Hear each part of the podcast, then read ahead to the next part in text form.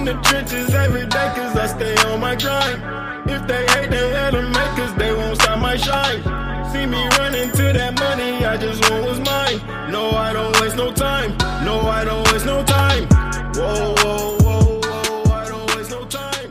Whoa, whoa. Welcome back in the Feed Your Brain podcast. My name is Max, and today we have another guest after we have had um, no interviews the last couple of weeks because I had single episodes that um, delivered something to the podcast. But now there's a another great guest back in the show um, named Andrew McGarity, um, founder of Thrivers, if I pronounce it correctly.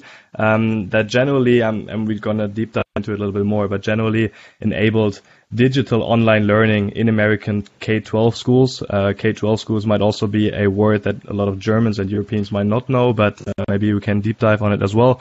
But generally, since I'm a very big fan of education and since uh, I believe that education uh, has to be changed in some way, I think enabling digital school learning is a great chance and um, to talk about it. And uh, the company was sold in 2015. Um, furthermore, Andrew, uh, maybe for all the listeners, it's also an interesting step before that. Um, he was the protocol visits officer and was responsible for generally planning and executing visits to the United States, uh, to the President of the United States. So um, got to know the Queen Elizabeth and the President of China. So uh, probably lots of uh, stories there as well. And uh, studied in Cape Town uh, before that, which is also quite cool because I also more or less lived close to Cape Town. Um, and um, yeah, to start off, maybe also thanks to Jan Toden who connected us in a great way. Um, and welcome Andrew to the show. Good to have you on board. Thanks. Great to be here. Right, very long intro. I hope it was not too long. Um, I think you oversold me. That's the problem. uh, I'm sure you can. I'm sure you can manage it with all your experience. no, but cool uh, to have you. Yeah, cool to have you on board. Um, I mean, generally, Cape Town uh, was something that uh, I wanted to talk about first because I, I love South Africa, and I'm sure you also did. Maybe um, you can uh, you can tell a little bit about to the listeners why you actually chose Cape Town and how you liked it, because I always tell the people how I liked it, and maybe you can uh, sure. agree. yeah, I feel like Cape Town's largely an undiscovered jewel uh, in a lot of ways. In fact, we are going back next month. We love it so much uh, for the, with the whole family. No, it's really, really fantastic. So during that job that you referenced earlier with the White House, I traveled an awful lot, I think to some 40 odd countries. And I think Cape Town by far is the most beautiful place that I, that I visited. Uh, and just, just a dynamic place with, uh, I mean, the people themselves are very dynamic, uh, and mm-hmm. beautiful people and a very diverse group of people, uh, that are, are, are there coexisting together, living together. So that's interesting on its own merits. But I think uh, just the the beauty of the landscape with the mountains, the the vineyards, which is I think where you were, uh, and the ocean. It just create and the climate itself is very very. Um, uh, it's it's just a great place to be. So we we enjoyed it, and I think for for me the reason we chose South Africa to answer your question was. I was I was getting a master's at the University of Cape Town, um, mm-hmm. and I was looking to so just having come from the government, I was looking to understand the impact of foreign aid the U.S. is, a, mm-hmm. I guess, the largest con- uh, contributor to foreign aid to South Africa and, of course, the world. So I was looking to see the political and economic development that was based on that foreign aid. So I was trying to create a correlation uh, or lack of, or, or, discover a lack of correlation between uh, foreign aid and uh, political and economic development. So South Africa was a great place to do that. The U.S. had just implemented a whole brand new program in South Africa and the Southern Cone of Africa mm-hmm. at large. So it's a great opportunity for me to go and, and have a, cell, uh, a developing world perspective and write that dissertation um, kind of in the mix. So that's why I chose South Africa. And the beauty of South Africa was a byproduct. That's great. I mean, that's exactly what I felt as well. A good friend of mine is actually also starting to go deeper into the development economics. Maybe also invest, help companies in Africa in general to further develop themselves and also to further develop in the continent. So I think that's a very interesting topic. I think you also uh, studied international relations, if I'm not mistaken, right?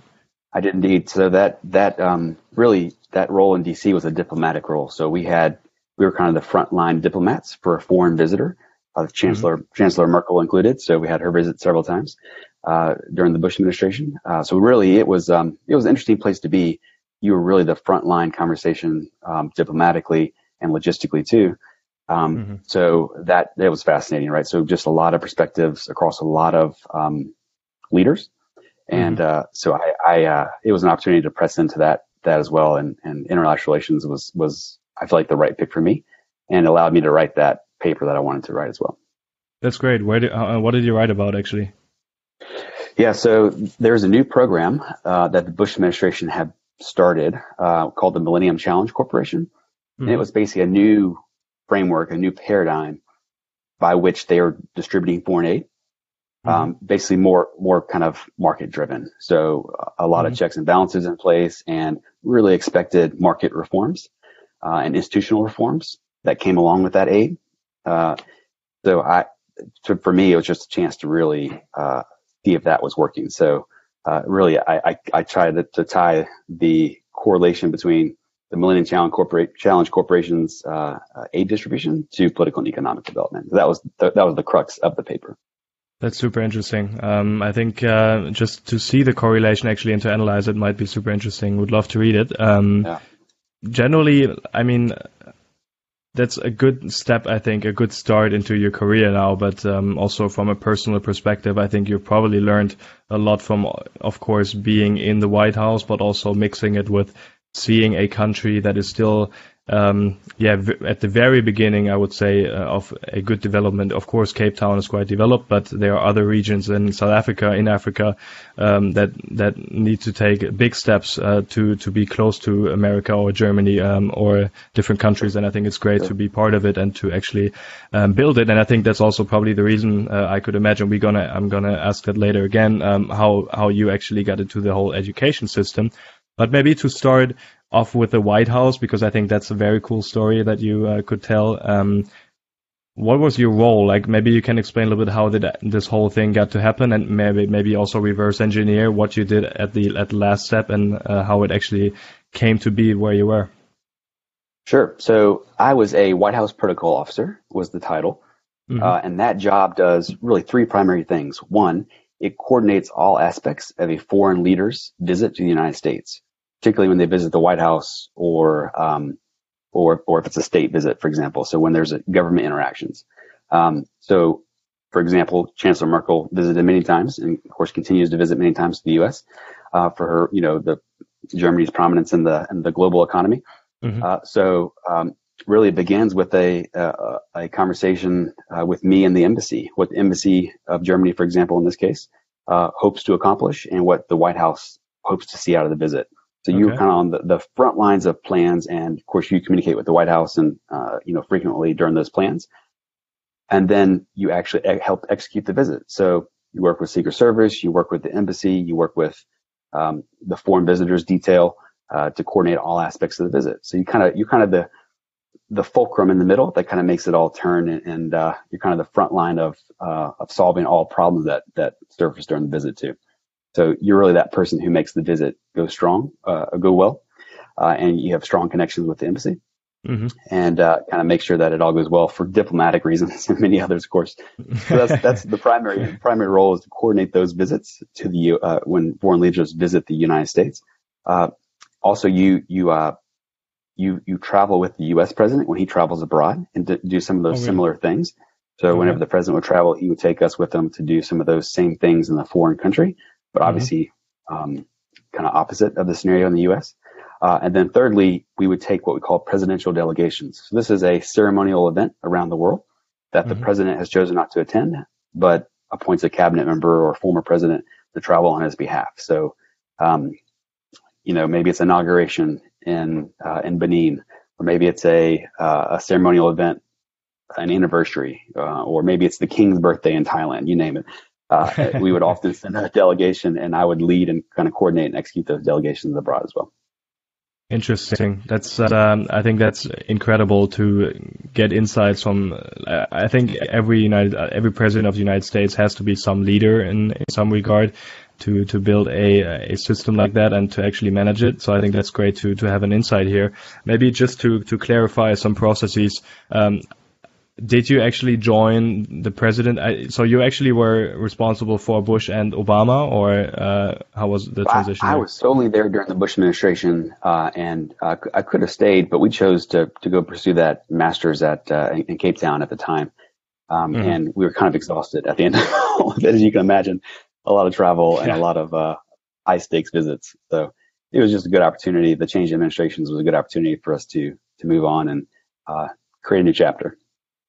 Right, and like, did you join the plane that um, that Bush in that regard also joined? Uh, how was it called again? The American. Uh, oh, Air Force One. American Air Force One. So you joined the Air Force One regularly then, or how was how was the Correct. process there? Yep. So we traveled right there. Um, sometimes on the backup plane, sometimes on Air Force One. Um, uh, the president takes a large entourage with him, as you can imagine, when he travels. um, uh, unlike the rest of the world, which has a much lighter footprint when they travel. Um, mm-hmm. So yeah, we were we were right in the mix. Uh, part of our role was to um, just facilitate that interaction between the leaders um, and uh, and work with the our, the the protocol office in the country that we were visiting to do mm-hmm. a lot of the, the protocol type activities. Um, so you were kind of that main contact uh, that uh, that coordinated with the political or the uh, protocol office rather in the foreign country. That's interesting. Um, and what what did you take from like? How close were you actually with Bush? Like, did you talk to him regularly to discuss the political goals of a meeting, let's say with Merkel, for example, or was it more in a broad way that you were working in the background and giving information? Yeah, so uh, largely the the policy conversations happened with you know the National Security Council or or the uh, the State Department entity that is kind of on the front line, maybe the the assistant secretary or whatnot. So those policy conversations happened there. Um, my role is really to help execute the the actual visit. So the, kind mm-hmm. of the logistics or um, planning the visit. You know what elements went into the visit. So every time I spoke to the president, it was providing direction or providing um, context what was about mm-hmm. to happen right before it. before it happened. So for example, if uh, the press conference ended, for example, uh, between the two leaders, um, say at Camp Camp David, which is our presidential retreat, we would mm-hmm provide direction on, you know, what helicopter to get onto or what car to jump into or what would happen next or um, provide direction around uh, the basic elements of the visit and help help kind of execute and grease the skids when it came to actually the interaction between the leaders. Wow, that's um, that's incredible. I mean, uh, I'm I'm asking, and I'm sure you have probably um, told the story a bunch of times to different family members, uh, just guys from your from your friendship circle. But I think especially for people in Europe, um, we always wonder how processes in a uh, let's say in a country like the United States actually happen. So uh, thank you for actually um, sharing it a little bit. Um, I think what could be interesting here from from your learnings and also to also um, yeah jump into the next topic more or less. But I think um, to keep to keep on hold one thing here is time management you have seen how a how a leader in the United States, how the president of the United States has to be organized to actually fulfill every mission that he or she has. And in, that, in this case, um, Bush had. Um, but you also needed to be very cautious about the time management that you uh, give over to him. So you uh, more or less uh, organized the calendar uh, in some regard as well, uh, or had to look at it. What did you learn for yourself, but also in regards to um, managing such a uh, yeah such a management team around President Bush? What did you learn about time management, about efficiency that you maybe could share to to the audience? Sure. Well, first of all, we lack the German precision when it comes to these things. um, but uh, uh, no, I think so. The president had a large staff supporting him um, and a lot of kind of cogs in the operation. So part of it was uh, uh making progress on your components you know, in, in a feasible time frame. So a lot of a lot of voices at the table, a lot of people involved, um, and we, in a lot of cases, I found myself representing the embassy to the White House and advocating mm-hmm. for for what the embassy wanted because they had no voice apart from apart from me, um, uh, and some elements in the State Department. But when it came to, to some elements uh, really pertaining to the visit, I found myself advocating for what the embassy wanted, which was probably under um, understated in a lot of in a lot of places. So, mm-hmm. so for, in terms of efficiency, yeah, I think, and and this is true in business too. Large organizations uh, come with a lot of bureaucracy often. So navigating mm-hmm. to navigate that bureaucracy and um, even be willing to get a little messy uh, and and kind of uh, maneuver the bureaucracy in a certain way. Mm-hmm. Learning those kind of uh, ways to do that, which just takes time um, I, I felt like helped me make progress quicker um, in, in, the process. So yeah, I think not being so for me, the government wants you to, to follow very rigid rules. Mhm. Uh, so me trying to take those rigid lines and blur them a little bit was helpful to me to make progress. Uh, Mhm. and it, and it took that a lot of times, um, uh, to do that. So yeah, I think Which is- navigating bureaucracy is, is a challenge.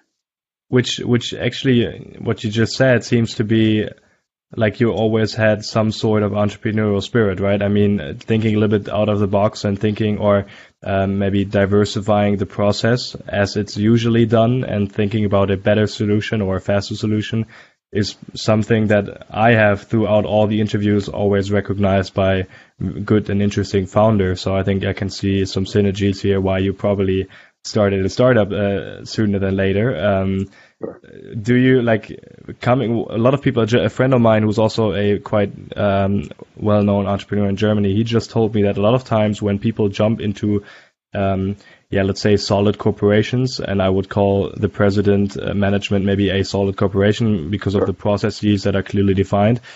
Um, he told me once that oftentimes when people come out of those corporations, people don't have a startup mindset anymore. They are very, um, yeah, they are thinking in one box that is de- being delivered in in those atmospheres where startup and dynamics and speed is not really relevant. How actually, how did you overcome being in that department and then jumping to a to another field that is completely different from the dynamics and the speed? Sure. So we, we thought of, well, I think about it for myself as really a, a, a chapter. So we, this opportunity in Washington just came up. I started as an intern at the White House early, uh, Mhm. and, th- and evolved into that opportunity. Um, uh, and I, I, and then we kind of moved on from there. So I feel like you know, ideation was, is a big theme in my life. I feel like I, I was always the idea guy in the room. You probably are too. Mhm. Um, and I really en- enjoyed the ideation process in all, in all facets really of my career, um, both political and, and now. So I feel like it was, it was rather easy for me. Um, and I always had the mindset that that job at the White House was temporary because we always knew we would move on at some point. I never wanted to be a lifelong government employee. Um, probably some of the reasons that, you know, entrepreneurs, you know, leave and start things in the first place. Mhm. So, um, for us, uh, what you just described was was not a challenge, and it was always a mindset to to always go and do and accomplish something else in the Mhm. business world. So um, that tendency I did not fight as much because I kind of had a preset mind frame that we were we were going to go do something um, hopefully equally as big um, uh, as those those uh, items in the White House. Got it. And that was so you have always felt that entrepreneurship could be something that you want to you want to approach, or did was it more like you saw a concrete problem or a concrete issue in the education system? That's the reason why you jumped on it because like your personal why told you to actually pursue uh, something in that field, or was it always like you have always been entrepreneurial in some ways? Yeah, I think even early, you know, entrepreneurship has not been as big of a theme as it Mhm. is now as it was in the past, right? So I, Sure, I feel like, yeah. yeah, so I, I feel like those themes didn't bubble up and, and kind of really identifying it as an entrepreneurial spirit probably didn't happen to me until probably when I began Thrivist, really kind of started to investigate. So for me, I always had an appetite for really kind of big things and really um, taking on big challenges. So the White House coordinating business like that and traveling abroad and having exposure at the highest levels with world leaders felt big and Mhm. fulfilling. Um, after leaving that, um, hmm I was in search for that next big kind of meaningful uh, con- contribution to Mhm. whether business or, or education.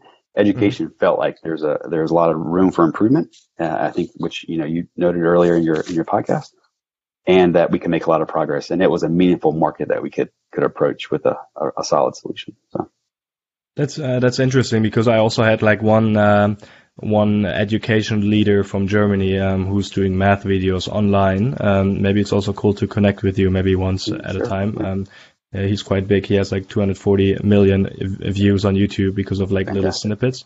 That's great. But he what he tell, told is that it's sometimes people don't want to go into the education field because it feels so um, blurry and people just don't understand how they can jump into a a system like the education system, which is so ruled by the government and which is defined by the government. In Germany, maybe even more than in the States, because you have a lot of private schools as well, which we don't have in, in the masses. But um, generally, people are very scared of the system.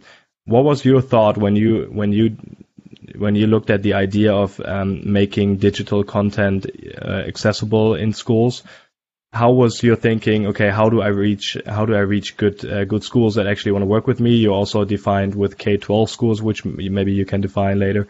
Um, how was your your thoughts there, and what would you recommend um, giving on in this, this in education field? Sure, you're absolutely right. So um, education, especially K twelve education, which I guess the equivalent would be primary education in in Germany, I think. Oh, okay. Um, mm-hmm. So the uh, that kind of uh, sector of the education um, kind of paradigm in the United States is a very tough market. So um, we knew that. Uh, we just thought we had a innovation that was so much better than what was currently being used that we might be able to gain traction. Um, and we were still skeptical because I mean, long sales cycles and things like that in, in, mm-hmm. in K-12 education and maybe education in general, uh, we knew it'd be a challenge. So we, the, the vision for Thrivist, um, which is the name of the company that we started, mm-hmm. uh, was really about connecting learning and learning activities with student performance. So there, there was, there was a lot of educational tools being used in the classroom with very little understanding of what's happening, you know, what's, what's working, what's not working. So mm-hmm. we felt like that was a big enough problem and an untapped kind of perspective in education that mm-hmm. we could we can make a, a, a, contribution that would, would be meaningful enough to turn heads. So that's why, um, because it, it is overwhelming thinking about the larger market and the, I'm the, I mean, there's people in education that have been there for, you know, 70 years, you know, 60 yeah. years, 50 years. I mean, these, these are lo- long time ingrained institutions who are resistant mm-hmm. to change.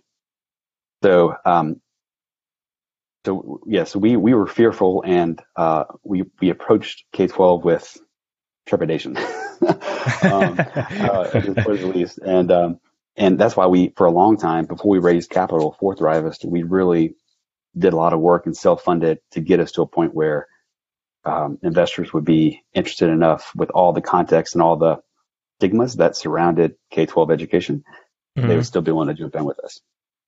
But um, to clarify the product itself, you actually made it possible for teachers to identify content um, in a digital way and to um, uh, to select the right content for the right class at the right moment. Was that more or less the summary of, of your product?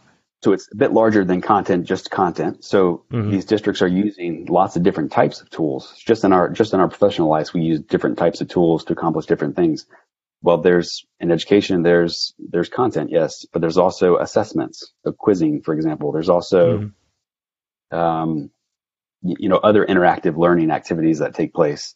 Uh, then there's there's uh, listening. There's you know playing games. You know, you're learning through all these mm-hmm. different types of activities, but there was no common data feed that was collecting all that data uh, mm-hmm. uh, and then providing kind of performance metrics uh, around mm-hmm. what's working, what's not working across content, um, assessments, and other types of other learning tools in the classroom. So, mm-hmm. and, and, the the real reason we we kind of identified that. So, the there's a new data standard that came out. Not mm-hmm. to get too wonky, but there was a new data standard that came out that allowed us mm-hmm. to collect all this data. So it was just a, it was mind, mind boggling that we can now collect all this data from these various tools and that was mm-hmm. exciting to us. And, and it felt like that was the right place to start.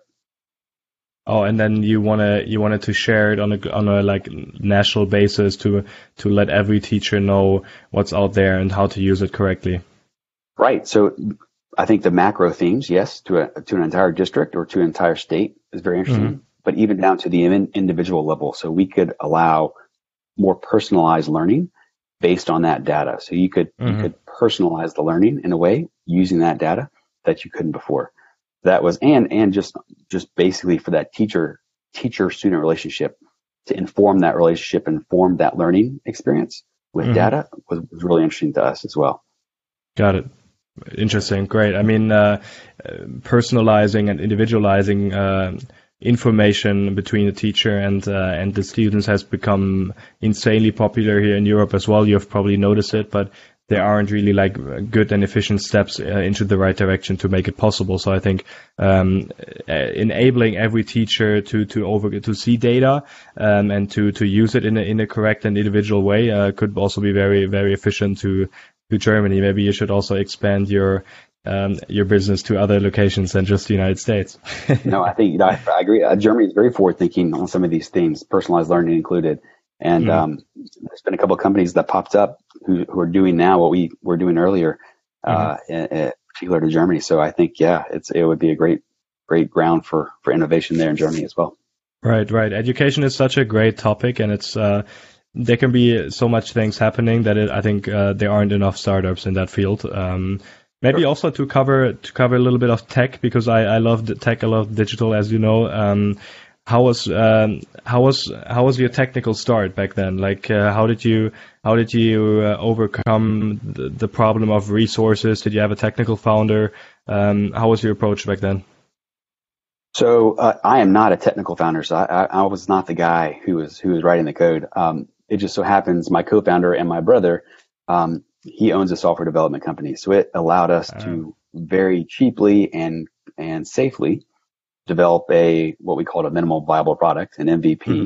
that mm-hmm. we could get out there and and uh, kind of get in front of school districts and understand how how they perceive the product and what was working and what was not working about the product and what kind of kind of kind of put our finger on what the market, how the market perceived the product. Uh, mm-hmm. And what we learned is, uh, I think a lot of startups have this problem is we are a little bit early to the scene mm-hmm. for this analytics solution. Mm-hmm. So um, uh, at that point, we really expanded our our kind of scope uh, mm-hmm. to kind of our current solution. Um, and, and, I think no no startup probably should, should expand their scope in the way that we did because that sound is very dangerous. But um, we had a software development company at our at our at our doorstep, so willing to do the work for us. So we actually built the product um, that we have currently, where students learn on that platform as well. Mm-hmm. So not only are we collecting the data, um, because frankly, a lot of districts tools that they were that they were using had not adopted that standard yet. So mm-hmm. we said, you know, shoot, we'll just build it ourselves. So we did. We built the the kind of teaching and learning tool for mm-hmm. all that interaction that teachers and students have online. We actually built that for a district that provided the data that we wanted to collect, uh, that kind of granular learning data. Mm-hmm. Um, so uh, we really became a much broader solution quite quickly, um, uh, and we we within a year could support a full digital initiative in a school mm-hmm. district. So that that was that was interesting to us that um, you know when the market wasn't sending us the data that we wanted, or the school districts were not using tools that was sending us the data that we wanted, um, mm-hmm. we uh, we took the Elon Musk approach and just built it ourselves. um, uh, and uh, that was uh, but but that was good. I think that was it broadened our appeal among school districts. We were not just this niche pool that collected data. We could mm-hmm. really we could support them in many many ways, and we could serve content producers, publishers in ways that we couldn't before. So that that opened up a whole new um, uh, kind of market for us, and I think mm-hmm. that's the reason we got we we really entertained the acquisition in 2017 was for that reason that um, it, it, it opened the market even more and allowed us to serve publishers in ways that we couldn't before, and not mm-hmm. just school districts. I love the approach of expanding the current scope um, when you feel that the product or the the market is not ready yet for the product because that's something that a lot of people uh, and founders struggle with um, because of course founders are generally maybe a little bit earlier than later because they develop an innovation that is uh, rather um, too too big uh, than too small um, in most cases what do you think? What do you give forward here? Because I, am sure a lot of people struggle with it. They that, that, they develop a product where the market is not ready yet. Do you would you always recommend, or would you generally recommend to then open the scope, or would you rather recommend to wait a couple of months to or to to to build a lot of education systems with companies, for example, to educate them on how the product can help? Uh, what have you learned from talking to other founders and also from your own startup uh, in that regard? Um, what would you do as a as a founder now? Sure. And I think there's been a lot of great writing about this, but I would encourage founders to be open to the idea or to the notion that you have not correctly identified the pressure point of the opportunity. So mm-hmm. when I say pressure point of the opportunity, uh, that was us exactly. So although districts were hungry for this solution, mm-hmm. they were probably about five years from actually being able to actually use the solution. So, uh, but at the same time, um, there's a very uh, very poor learning experience that was happening on the current solutions. Mm-hmm. So we we saw an opportunity to not only connect learning with student performance, but also improve the learning experience in general.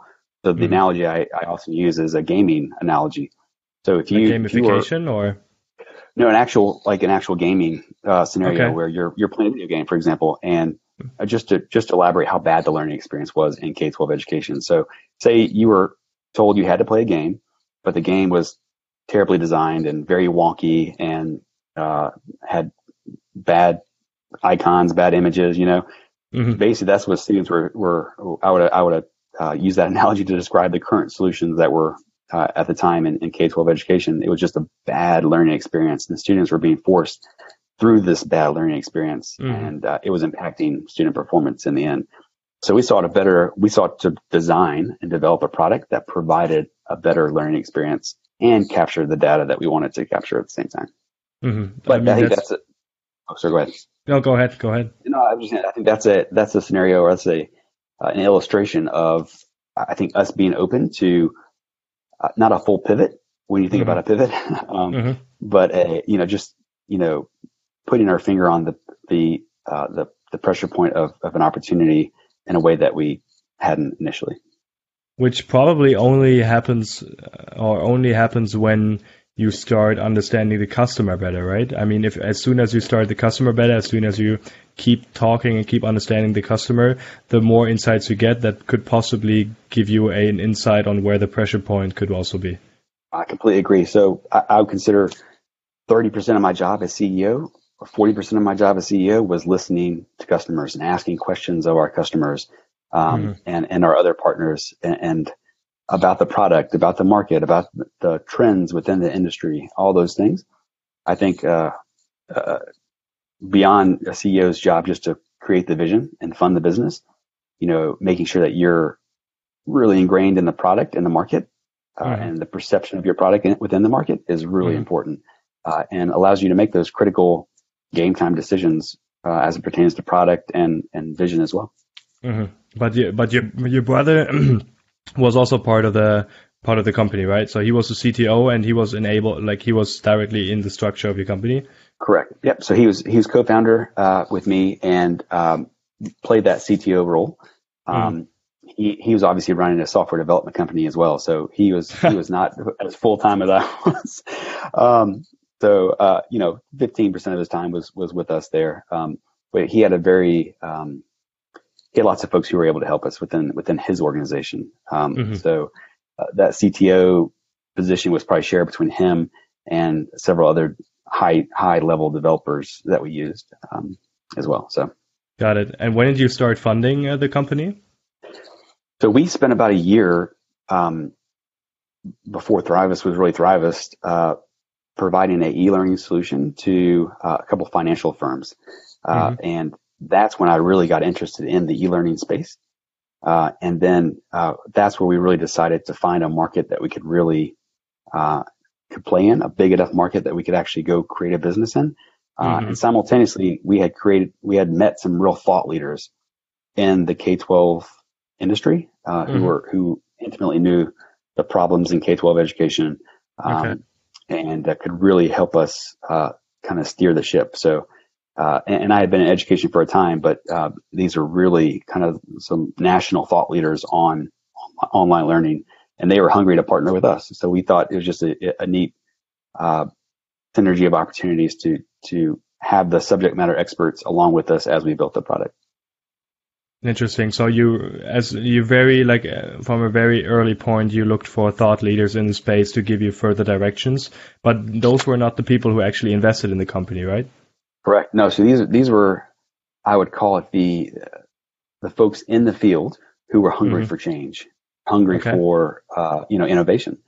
So mm-hmm. um, they were excited to be along for the ride and to um, you know do research around these topics that we are doing and um, uh, to write papers and to help districts. It really came down to really helping school districts mm-hmm. uh, with their technology, the use of technology in the classroom. Mm-hmm. They were excited for that point from that point. But um, yeah, so so the way that the company really shook up, I was the kind of vision thought leader uh, or the mm-hmm. vision leader and, and the fundraiser, uh, and nice. my brother was the technical skills. Um, and then we had the subject matter experts alongside of us to help guide the product and um, our approach to the market.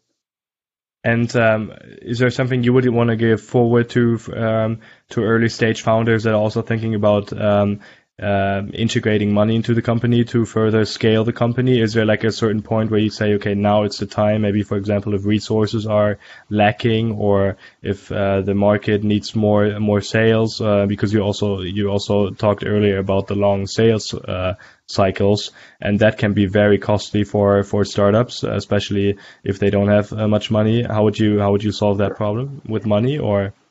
Sure. So I, I think first of all, before I I invested a sizable amount of, of personal funds or went to investors to put their capital at risk, I think mm-hmm. I would just make positive that my solution what is um, a big enough had big enough differentiators that it was so compelling that you ought to go and and create and and you know actually enter the market um, mm. because uh, I mean ideas are, are really cheap. You and I both know. I mean anybody mm. can have an idea, but you know, having a solution uh, or a a product that is a big enough differentiator, like huge differentiator, night and day, not just mm-hmm. a little better, but like drastically better, magnitudes better. Uh, I think is really important. So just knowing that for yourself and not just kind of, um, I mean, because it's uh, the market's a messy place, right? You'll, you'll, get your lunch eaten quickly. Right. So I think right. um, I think just making sure that um, you have a, a, your solution is better enough is a really getting across that threshold. I think is, mm-hmm. I think that notion is undersold in entrepreneurship. You know, it, it, sounds so fun to go start something and, and, and just do it. But I think making sure that your magnitude, your product or your solution is magnitudes better is, is really important. So I just make that point just because I think it's mm-hmm. important. Um, so only till we, we got to that point do we go uh, start to raise funds uh, and mm-hmm. start to build a kind of a thesis and, and share the vision with investors. Um, uh, so that was that was about a year and a half, I would say, after we kind of started this. Uh, so we really kind of fleshed it out. Uh, and and you were never. I'm sorry that I'm interrupting, but I think that could be very interesting here. Um, but you were never scared that maybe other competitors that are also in the education field can jump over you more or less and uh, be the quicker one, maybe because they have funds and because they approached investors earlier. Was that a thought that you guys had, which made you thought uh, thought uh, okay, maybe we need to we need to approach investors earlier, or what, were you always patient enough to say we are building the best solution and we can wait one and a half years to to put external money into it? Yeah, no. So I think you know you mentioned earlier that there's kind of a uh, of a lack of interest for startups in K-12 for a lot of reasons, right? So mm. we did not feel the pressure that we were losing an edge from competitors. Um, and these, the, the entrenched competitors were slow to move in the first place. So, okay. um, we did not feel the pressure, probably, which we would feel in other industries, I would, I would probably say. Okay. Um, yeah. so we were able to really take our time and flesh out the product and kind of the market in ways that probably couldn't in uh, some other industries and other fields.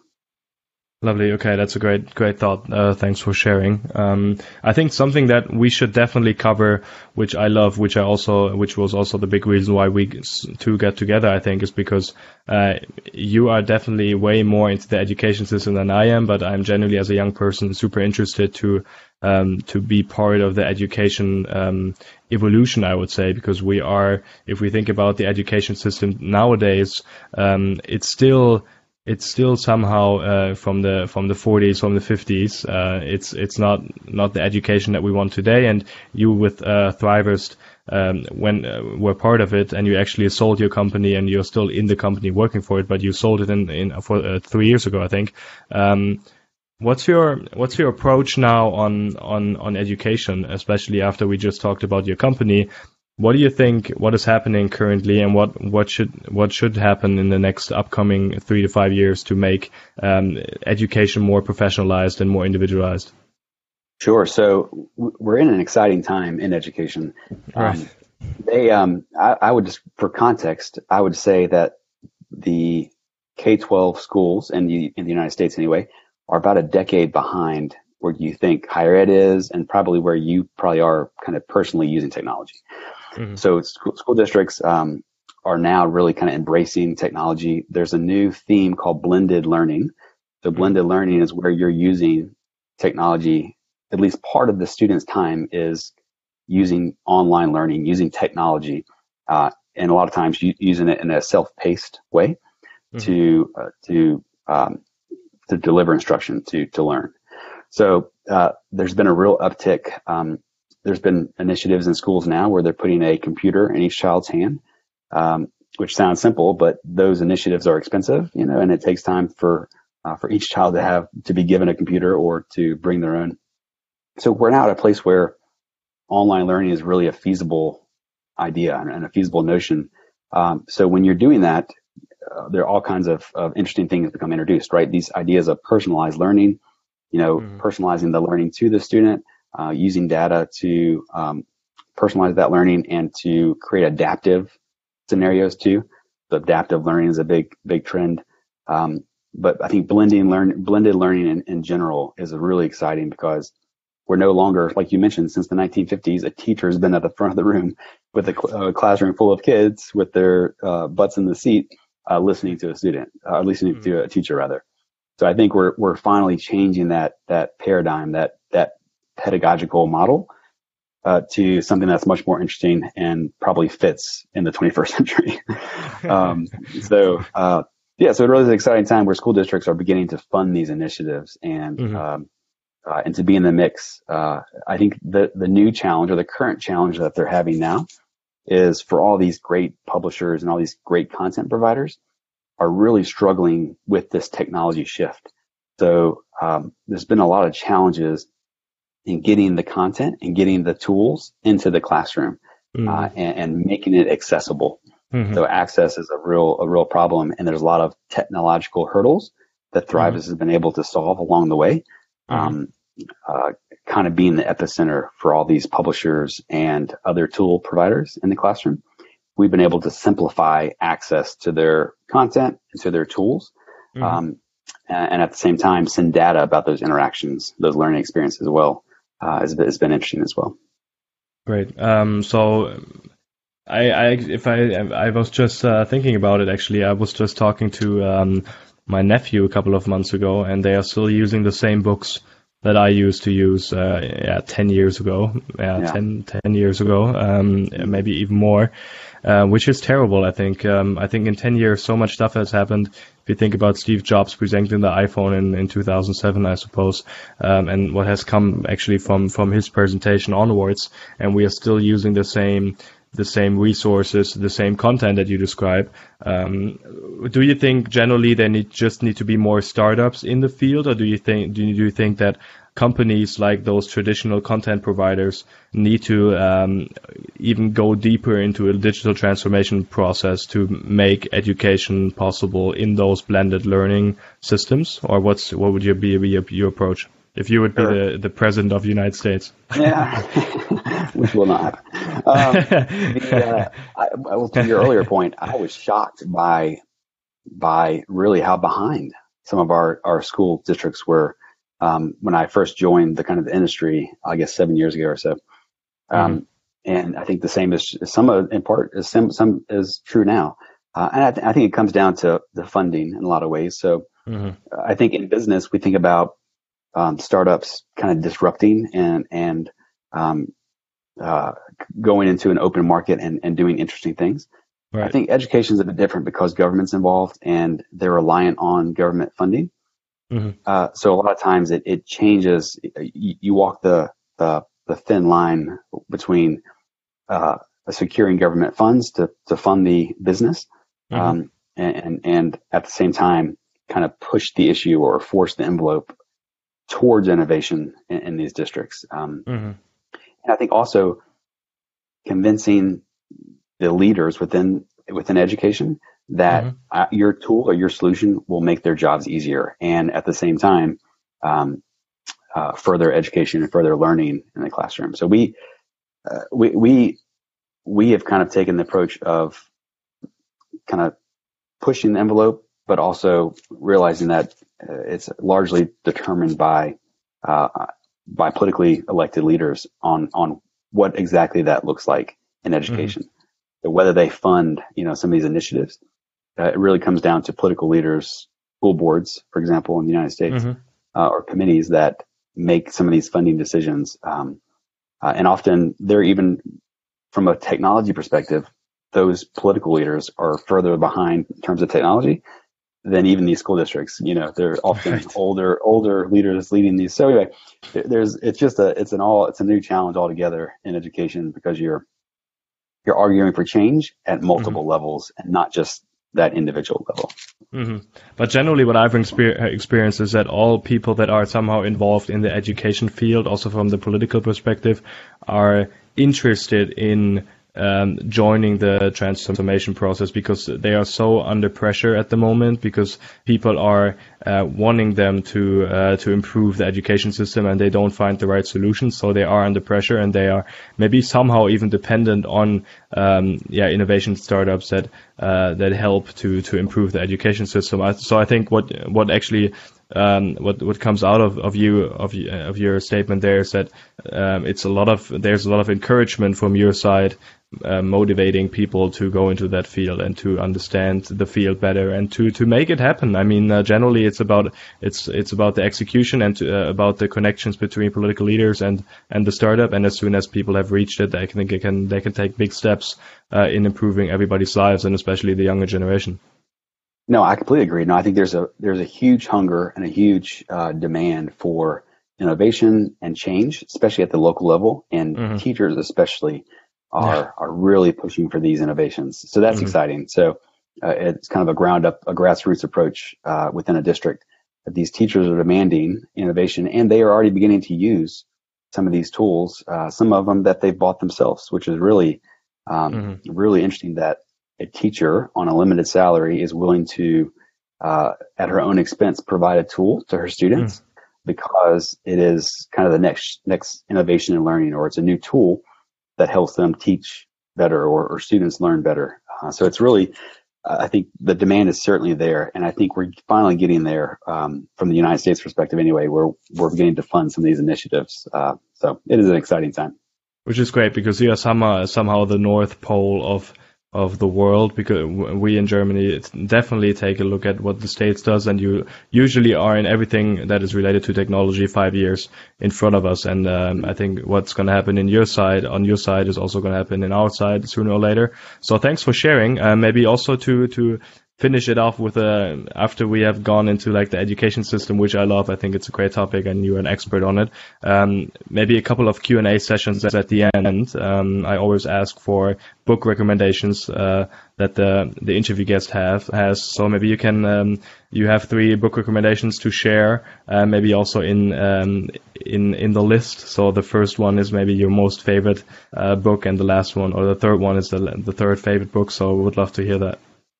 Sure. So right now I'm reading a book called The Third Wave by Steve Case. So Steve mm-hmm. Case is uh, the co-founder of AOL.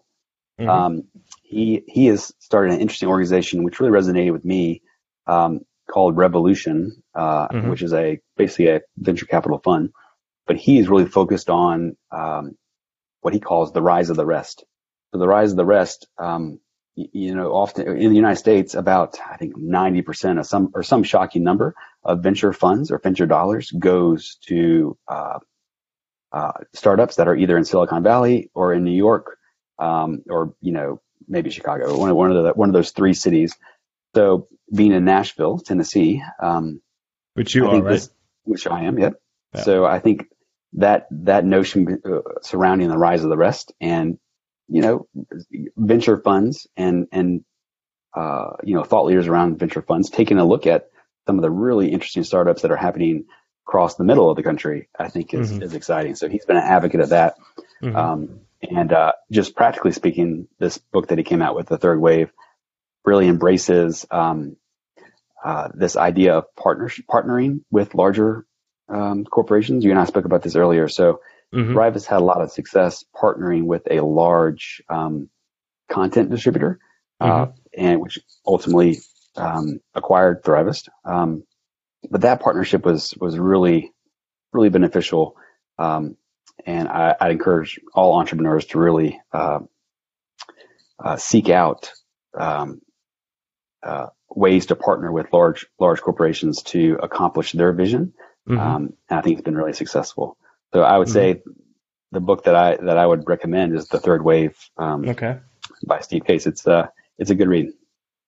Do you have two other two, two other ones uh, that you would you want to share? Maybe that you've also read that the, you like, or one more? What's uh, yeah. Uh, what's the name? So I'm a big Wall Street Journal reader, so I read that every day. Um, mm-hmm. There's another book. Um, it doesn't particularly pertain to um, education, but um, I have to I have to remember the guy's last name. But uh, there's a book called The Twelve Rules um, uh, that I, that I'm reading now. It's kind of he's a psychiatrist. Uh, let's say, let me look it up.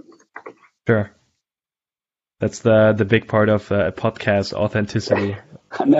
Uh, so Jordan Peterson. So he he is uh, uh he wrote a book called uh, 12 Rules for Life, and um, mm-hmm. it really challenges some of the more fundamental um, uh, notions mm-hmm. about how we think about the world. So that really as a hobby has has been impactful um, in a lot of ways for me. So I'd recommend it. It's it's uh, uh, he's gained some traction recently, so it's, it's been a good read.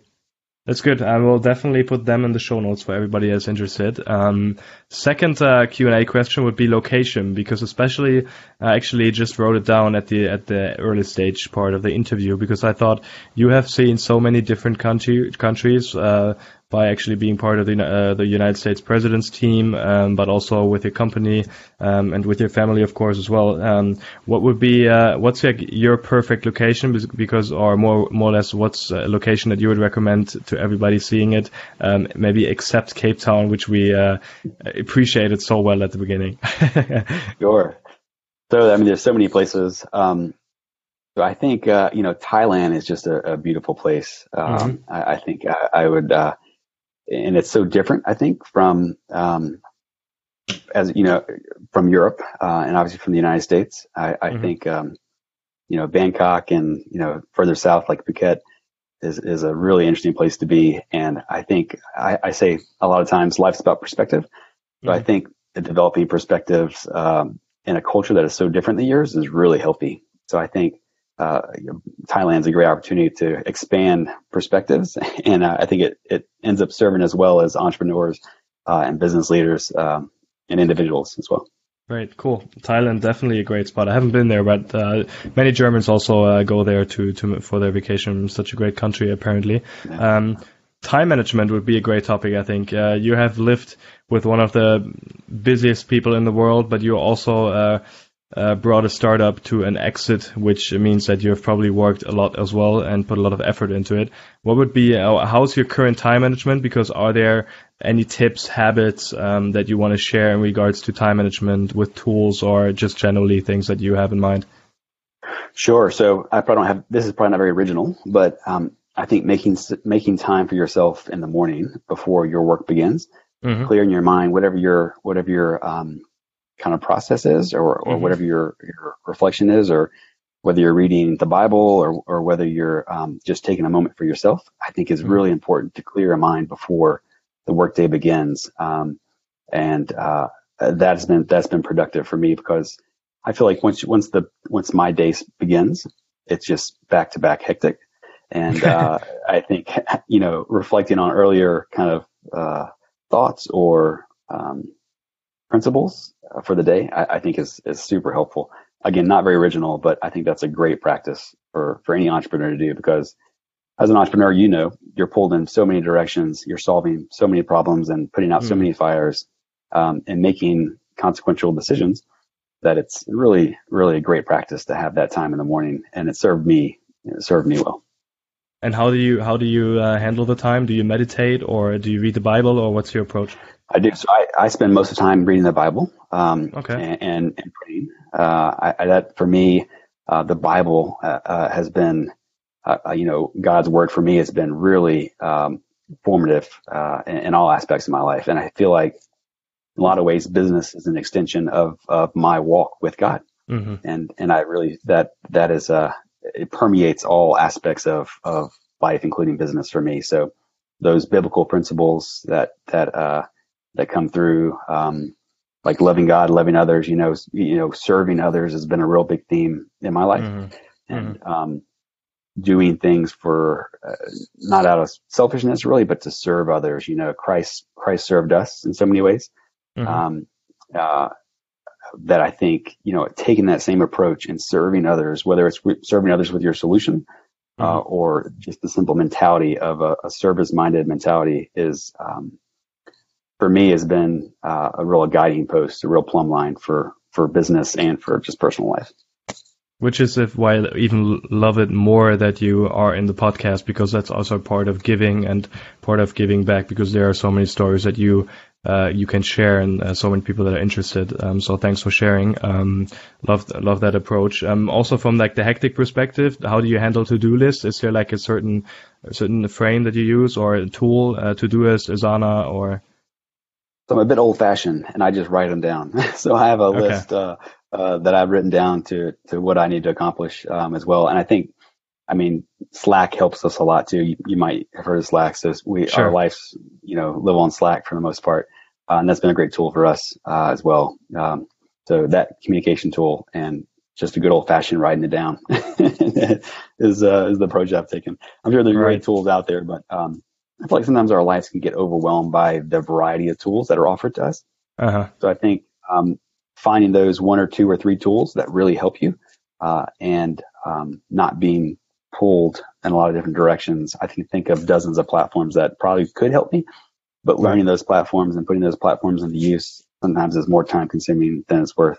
Uh, unless you have a real problem that you need to solve, you find the actual tool that solves that problem for me for you. Um, I feel like it can be a time suck a lot of times to uh, to find that find various tools and try to imp- incorporate various tools into your into your life. So.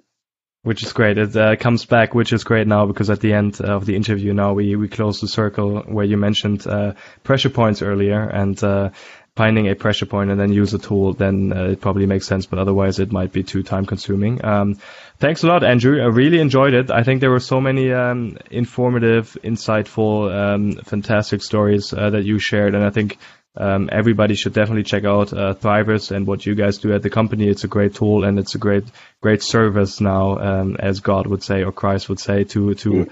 the people in the K-12 schools. So definitely, thanks for sharing your stories. Um, let's definitely um, give everybody the chance to um, to find you on the socials, but also maybe a couple of last words for you about leadership or whatever is in your mind currently uh, would would be great.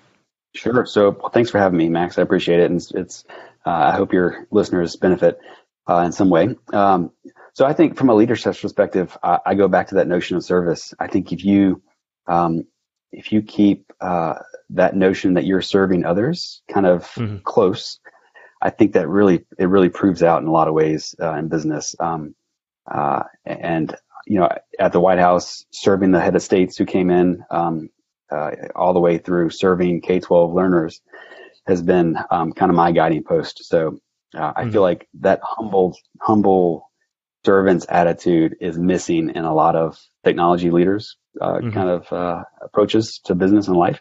Mm-hmm. More about you know crush the competition or whatever whatever the notion is. I think um, keeping that service mentality I think is is different, and I think it's welcomed among uh, uh, customers.